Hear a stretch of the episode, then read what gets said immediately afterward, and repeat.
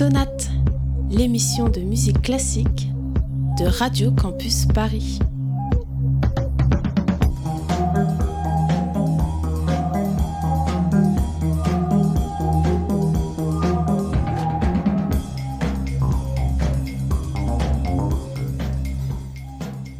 Bonjour à toutes et à tous et bienvenue dans Sonate. Bonjour Manon. Bonjour Baptiste. Nous sommes le dimanche 8 avril 2018, c'est déjà notre 13e émission et vous nous écoutez peut-être sur Radio Campus Paris ou peut-être sur Deezer ou sur l'application podcast de votre téléphone. Cette semaine, comme à notre habitude, nous choisissons un thème, un fil rouge relié à l'actualité du moment pour partir à la découverte d'un pan de la musique classique dans son acceptation la plus large. N'hésitez pas à nous faire part de vos retours, de vos suggestions au sujet de l'émission, à nous proposer de nouveaux thèmes, de nouveaux sujets, afin que nous puissions continuer à évoluer et à vous surprendre. Sonate, 13e émission derrière les barricades, c'est parti. Sonate, deux dimanches par mois à 19h sur Radio Campus Paris symboliquement euh, sera euh, une des dates de ce qui allait donner les événements de mai-juin 68. Il y a donc un demi-siècle, le surgissement de la jeunesse comme acteur qui euh, fait valoir ses droits, la plus grande grève ouvrière de notre histoire avec des conquêtes qui sont toujours là. Tout commence le 22 mars 1968 dans un amphithéâtre de la faculté de Nanterre un étudiant nommé Patrice Louis assiste à une assemblée générale. L'ordre du jour, la libération de membres d'un comité dénonçant la guerre du Vietnam et arrêté après le saccage d'une agence de l'American Express à Paris. Avec son petit magnétophone, l'étudiant, qui deviendra journaliste un peu plus tard à Europe 1, enregistre un étudiant en sociologie qui prend la parole. Il s'appelle Daniel Cohn-Bendit des affiches, des affiches authentiques de l'époque de mai 68. C'est une véritable collection qu'elle possède, alors forcément, ça m'a intéressé. Regardez bien ce sujet. Thierry Andréo s'est rendu chez Fanny dans l'Hérault pour découvrir donc cette collection d'affiches. Ça vaut le détour nous sommes peut-être en avance ou peut-être en retard. En retard si on considère que mai 68 a commencé le 22 mars avec l'occupation de l'université de Nanterre et les premiers mouvements étudiants. En avance si on considère que les manifestations, la plus grande grève que la France ait connue, n'ont démarré qu'au début du mois de mai pour s'achever à la fin du mois de juin. Mais au-delà d'une période de l'année, mai 68 représente bien plus que deux mois et plusieurs pays du monde ont connu à cette époque leur mai 68. Parmi de nombreux artistes, poètes, dramaturges, plasticiens, cinéastes, chacun imaginant la révolution à leur manière, des musiciens ont placé au cœur de leur art des éléments, parfois évidents, parfois plus subtils, de résistance, d'opposition et d'utopie. La musique classique peut paraître assez perméable aux évolutions du temps, aux premiers abords, mais elle permet en réalité d'en connaître bien plus sur une époque que bien d'autres supports. Nous sommes donc allés à la recherche dès mai 68 de ces compositeurs pour comprendre davantage leur art. Thank you.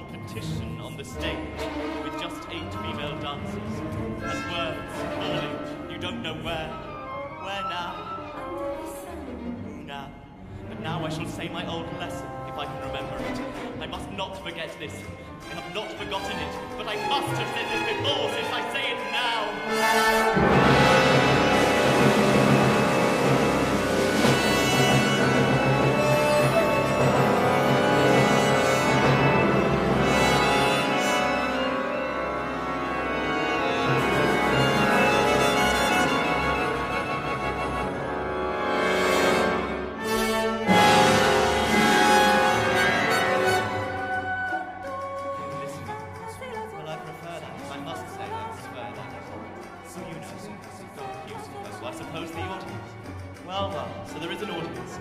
It's a public show. You buy your seat and you wait. Perhaps it's free, free show. You take your seat and you wait for it to begin. Or perhaps it's compulsory, a compulsory show.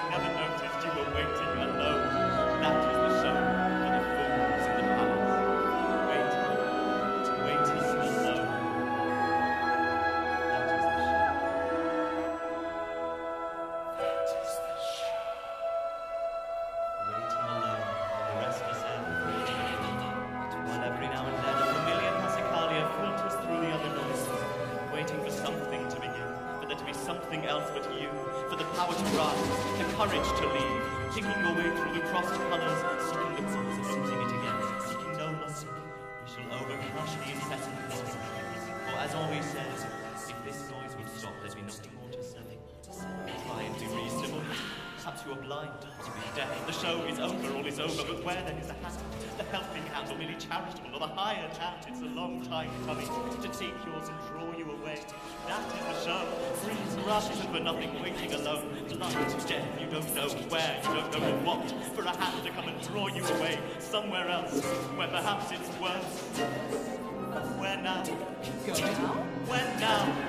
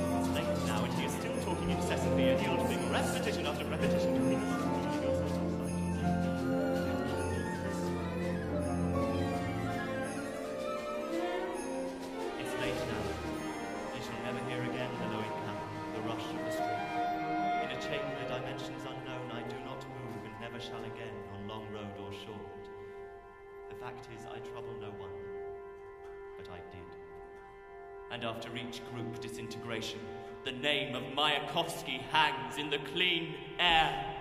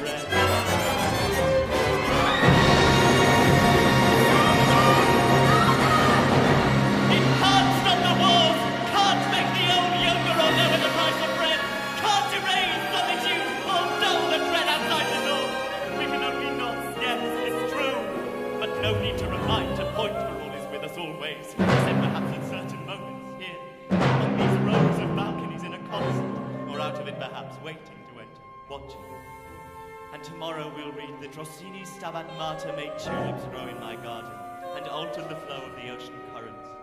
We must believe it's true. There must be something else. Otherwise it would be quite hopeless. But it is quite hopeless. Unquestioned. But it can't go on. It persists, not knowing what. It's getting late. Where now? When now? I have a present for you. Keep going, page after page. Keep going, going on, call that going,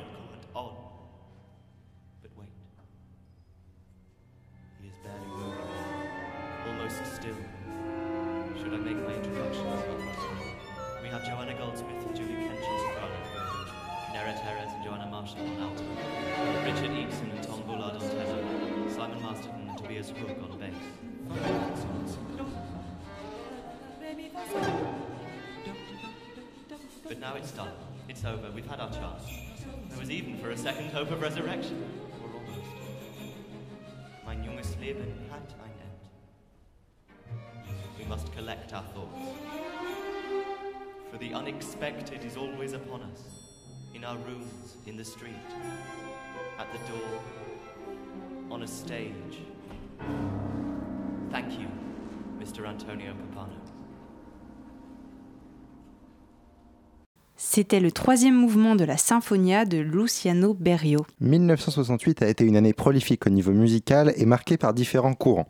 Dans la contestation sociale, quelle position fallait-il adopter? Tous n'étaient pas prêts à abolir le classicisme pour se tourner vers le futur et expérimenter. Sinfonia, l'œuvre de Luciano Berio, se situe entre ces deux postures. Le compositeur italien, aujourd'hui reconnu comme un pionnier des recherches musicales de la seconde moitié du XXe siècle, propose d'une partition pour huit voix, accompagnée d'un orchestre de chambre. À sa sortie en 1968, elle surprend et choque en même temps. Dans cette œuvre, on retrouve de multiples références au passé musical, des citations de Debussy, de Mahler ou encore de Schoenberg. Luciano Berio ajoute aussi une multitude de références littéraires à Samuel Beckett comme à Claude Lévi-Strauss, mais on peut aussi entendre des fragments de citations de mai 68. Tout ceci correspond à l'esprit que se faisait Berio de la musique, qu'il définit d'ailleurs comme un produit de la vie collective. Précisons d'ailleurs que Sinfonia n'est pas à prendre au sens musical du terme, mais dans sa définition étymologique, c'est tout simplement une manière de faire sonner ensemble plusieurs instruments. Ici, il n'est donc pas question pour Berio d'être toujours plus novateur et de pousser les limites de la modernité, mais bien de faire référence au passé, de montrer un patrimoine en commun et partagé. La volonté de l'artiste est donc originale et pionnière. Le contenu de l'œuvre, lui, n'est qu'une succession de références au passé, ce qui en fait une œuvre hybride et novatrice dans bien des circonstances. Fatigué de la musique sérielle alors à la mode dans les années 60, Luciano Berio a entrepris une démarche musicale avant-gardiste. À la fois marqué par l'esprit de 68, puisqu'il cherche à mettre à plat tout ce qui se fait pour proposer quelque chose de nouveau, Luciano Berio montre toute l'ambivalence de son projet par la multiplicité des références au passé. Il crée une fresque musicale à partir d'éléments plus divers les uns que les autres.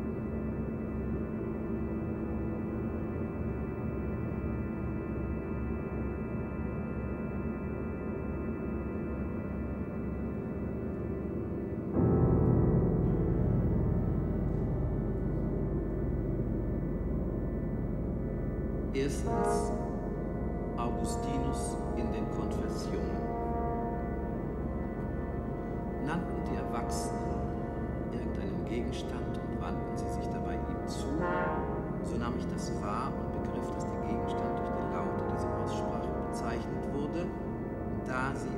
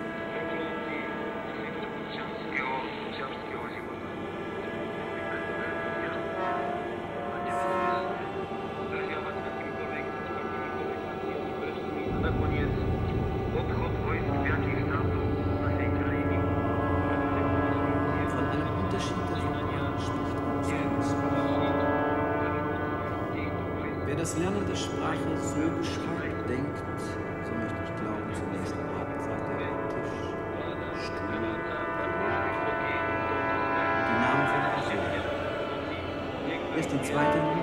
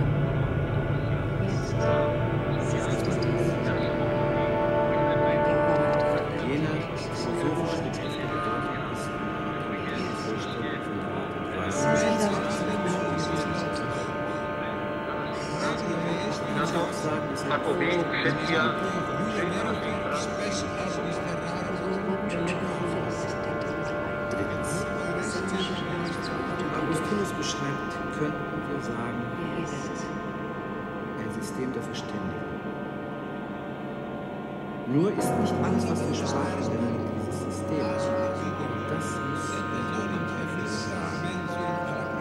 Frage erhebt. Ist diese Darstellung brauchbar oder unbrauchbar? Antwort ist dann, ja, brauchbar, aber nur für dieses Gebiet, nicht für das Ganze, das Es ist uns erklärt, jemand Spielen besteht darin, dass man Dinge in gewissen Regeln von der Fläche.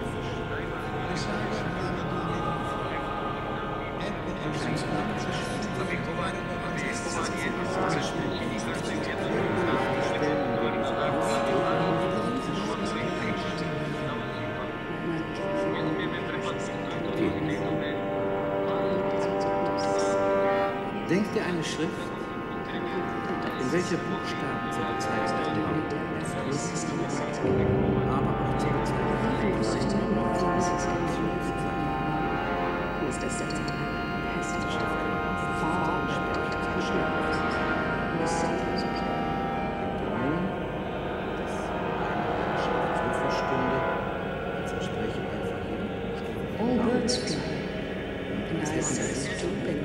anderes.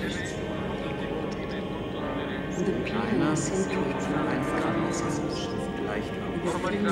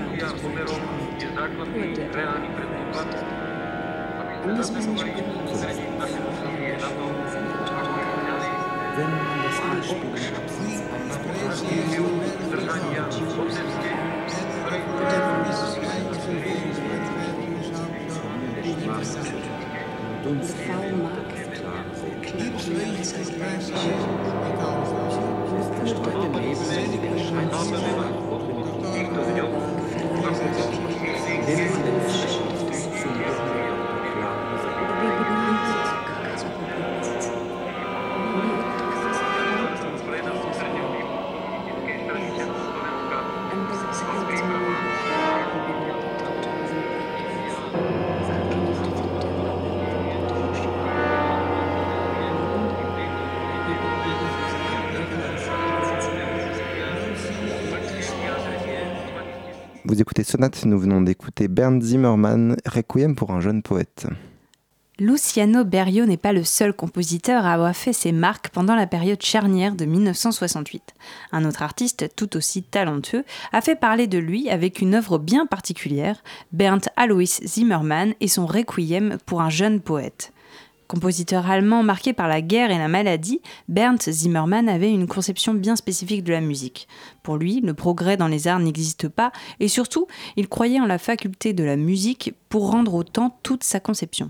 Sachant qu'on ne peut pas se souvenir, profiter du présent et penser au futur en même temps, Bernd Alois Zimmermann pensait que c'était le rôle de la musique de réunir ces trois unités de temps au même endroit. D'où des compositions avec différentes couches rythmiques accompagnées de multiples références à des œuvres de différentes périodes. C'est dans cette idée qu'il a composé Requiem pour un jeune poète en 1969. Bien ancré dans son époque, il intègre à son œuvre, qui dure pourtant une bonne heure, des voix de manifestants de 1968 de Prague et de Paris.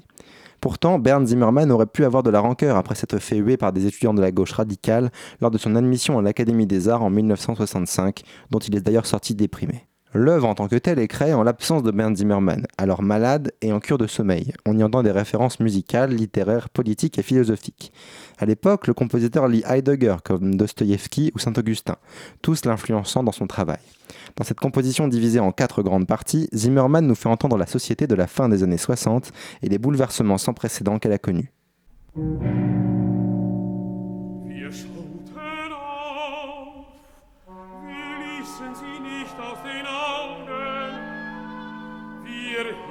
aneinander uns zu halten in der hohen See und sahen den Bogen nach.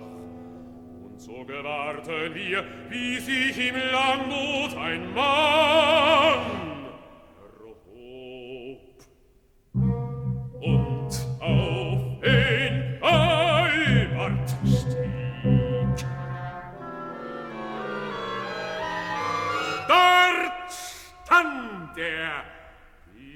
einen roten Himmel, hob beide Hände über seine rechte Schulter, wie ein Henker. Wir sahen die Axt in seinen Fäusten blitzen. Jetzt schlug er zu. Die Leine war gekappt.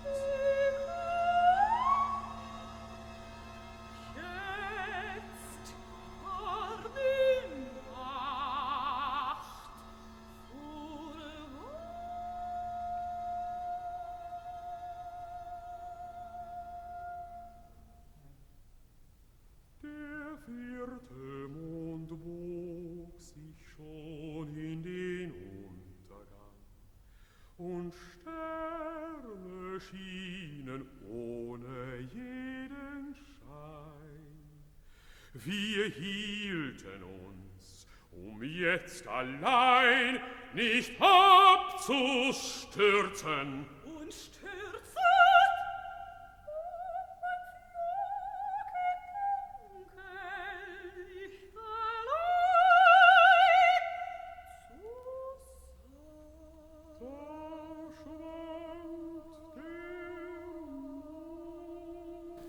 C'était le Requiem pour Che Guevara de Hans Werner Henze. Bon, 1968, ce n'est pas que de l'expérimentation musicale, c'est aussi des références à des figures politiques, comme on peut s'en douter.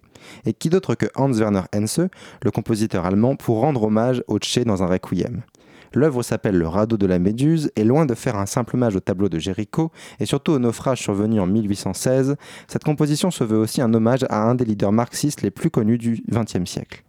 La création ne fut pas une partie de plaisir, c'est le moins qu'on puisse dire. Hans Werner Henze imposait la présence de drapeaux rouges ou de portraits du Che un peu partout. Ce qui devait être créé à Hambourg finit par se faire à Vienne. Le contexte est en effet difficile. Des étudiants viennent perturber le processus de création, accompagnés ensuite de la police, et ça ne sera qu'en 1971 que la partition sera véritablement créée. Pour être très précis, la première s'est faite dans le chaos le plus total. Drapeau rouge étendu sur la scène, chœur qui refuse de chanter, groupe d'anarchistes qui déploie le drapeau noir, et clown du spectacle, Hense venant chanter une ode à Ho Chi sur scène. Bref, la pagaille pour de vrai. Il faut dire que Hans Werner Henze est aussi connu comme un enfant terrible de cette période-là. Fervent militant d'extrême gauche, fier de son homosexualité, il a surtout impressionné le monde musical à la limite de l'énervement parfois, du fait de ses positionnements esthétiques flottants.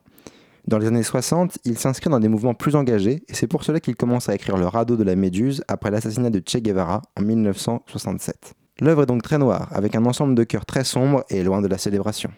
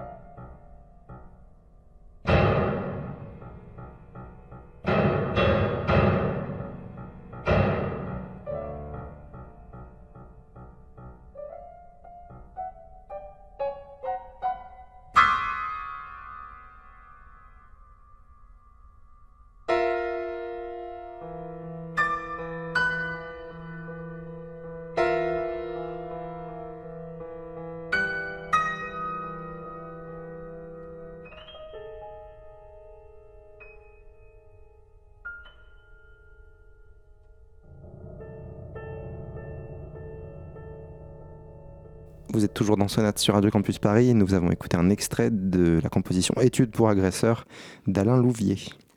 Il est temps maintenant de mettre la focale sur la France et de voir ce qui s'est passé pendant et après le mouvement social qui a bousculé toute la société.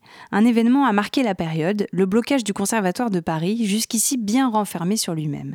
Parmi les membres du Conservatoire, un certain Alain Louvier allait devenir le dernier récipiendaire du Grand Prix de Rome, qu'il emmena à Rome justement. C'est en effet en 1968 que cette institution, inaugurée il y a plus de 150 ans, allait prendre fin. Alain Louvier est à l'époque déjà connu du milieu musical français. Il a déjà remporté six prix au conservatoire, dont celui de la composition, et remporte ainsi un autre trophée pour un CV déjà bien rempli et qui ne cessera de se compléter par la suite. Il est donc aux premières loges lorsque le mouvement de contestation sociale éclate en France et se rend bien compte que, jusque-là, le conservatoire ne s'est pas ouvert sur le monde. Lui pourtant a déjà entrepris une petite révolution dans son travail avec la réalisation des études pour agresseurs dès 1964. Le but Aguerrir l'interprète aux différentes techniques d'attaque, d'agression du clavier. Les agresseurs en question sont 16 et vont des doigts jusqu'aux paumes et aux avant-bras. Des couleurs et des signes sont associés à ces différentes parties du corps sur la partition, ce qui donne une vision assez inédite de la musique. Toujours est-il que la révolution en France n'est pas venue aussi rapidement. Les événements de mai vont déclencher une vague de contestation au sein du conservatoire qui se retrouve occupé par 200 étudiants cherchant à moderniser cette institution. Les revendications vont de choses théoriques à des éléments beaucoup plus simples comme la fin de l'utilisation de maîtres pour parler à tous les professeurs, peu importe leur âge. Si toutes les réformes ne seront pas menées, Alain Louvier en reprendra une bonne partie pour la suite de sa carrière au Conservatoire de Boulogne. Il mène une refonte de la pédagogie au sein de l'école, met en valeur la musique atonale et commande des pièces destinées aux jeunes étudiants à une cinquantaine de compositeurs, ce qui n'existait pas jusqu'alors. Bref, le mouvement social et politique de mai 68 a eu un réel impact sur lui et lui a permis de redévelopper une vision de la musique bien plus moderne que ce qui existait auparavant.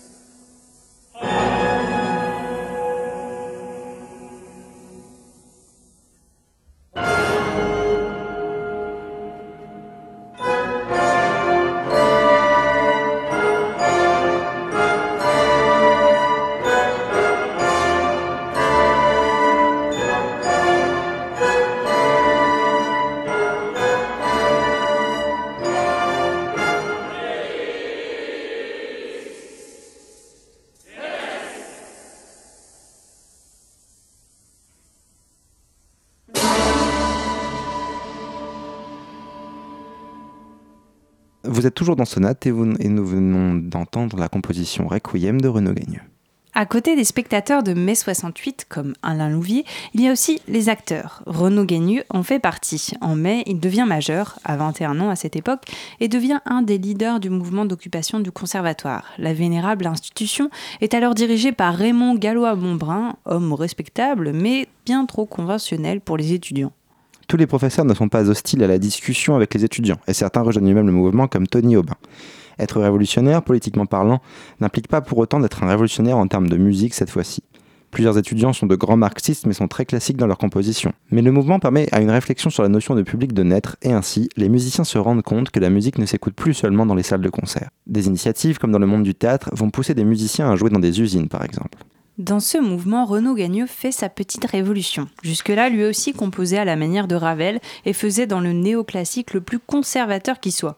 En 68, il change de style et demande aussi à ce qu'on ouvre les classes à la composition pour découvrir d'autres professeurs et d'autres manières de voir la musique.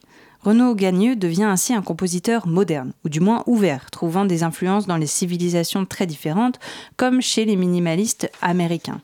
Pour lui, mai 68 a été un véritable moment d'ouverture sur le monde, de découverte de nouvelles façons de faire de la musique.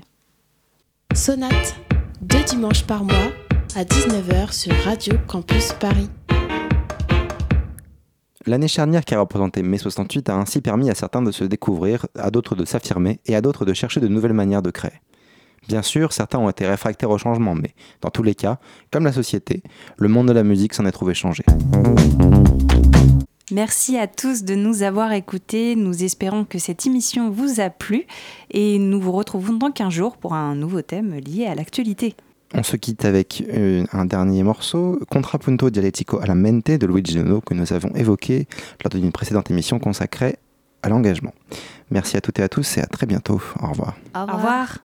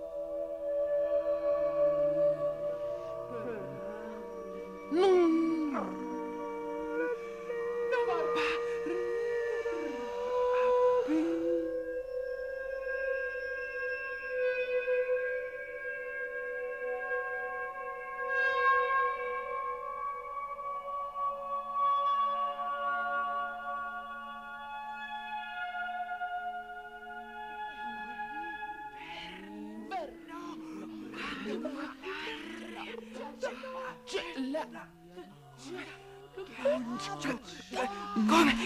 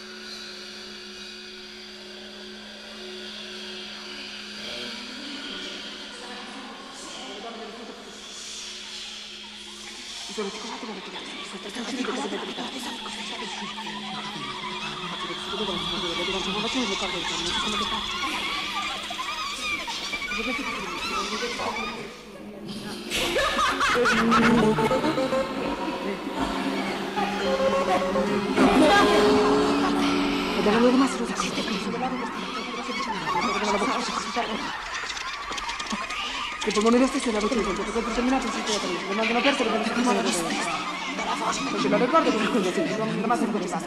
Poi metti diversi da città in mente, perciò se capiamo da reperverati. Non ricordo per vicino alla bocca quando. Non la massa, ma la voce...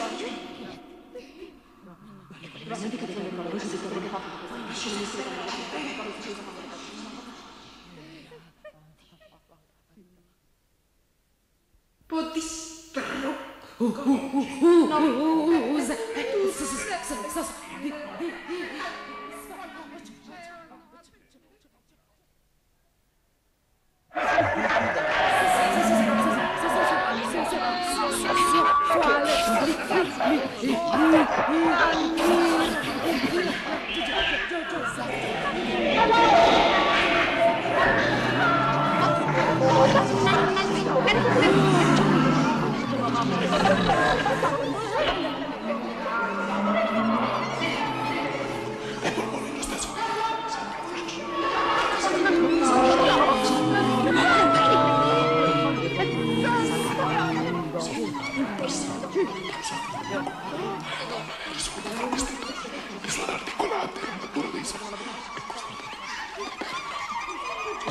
す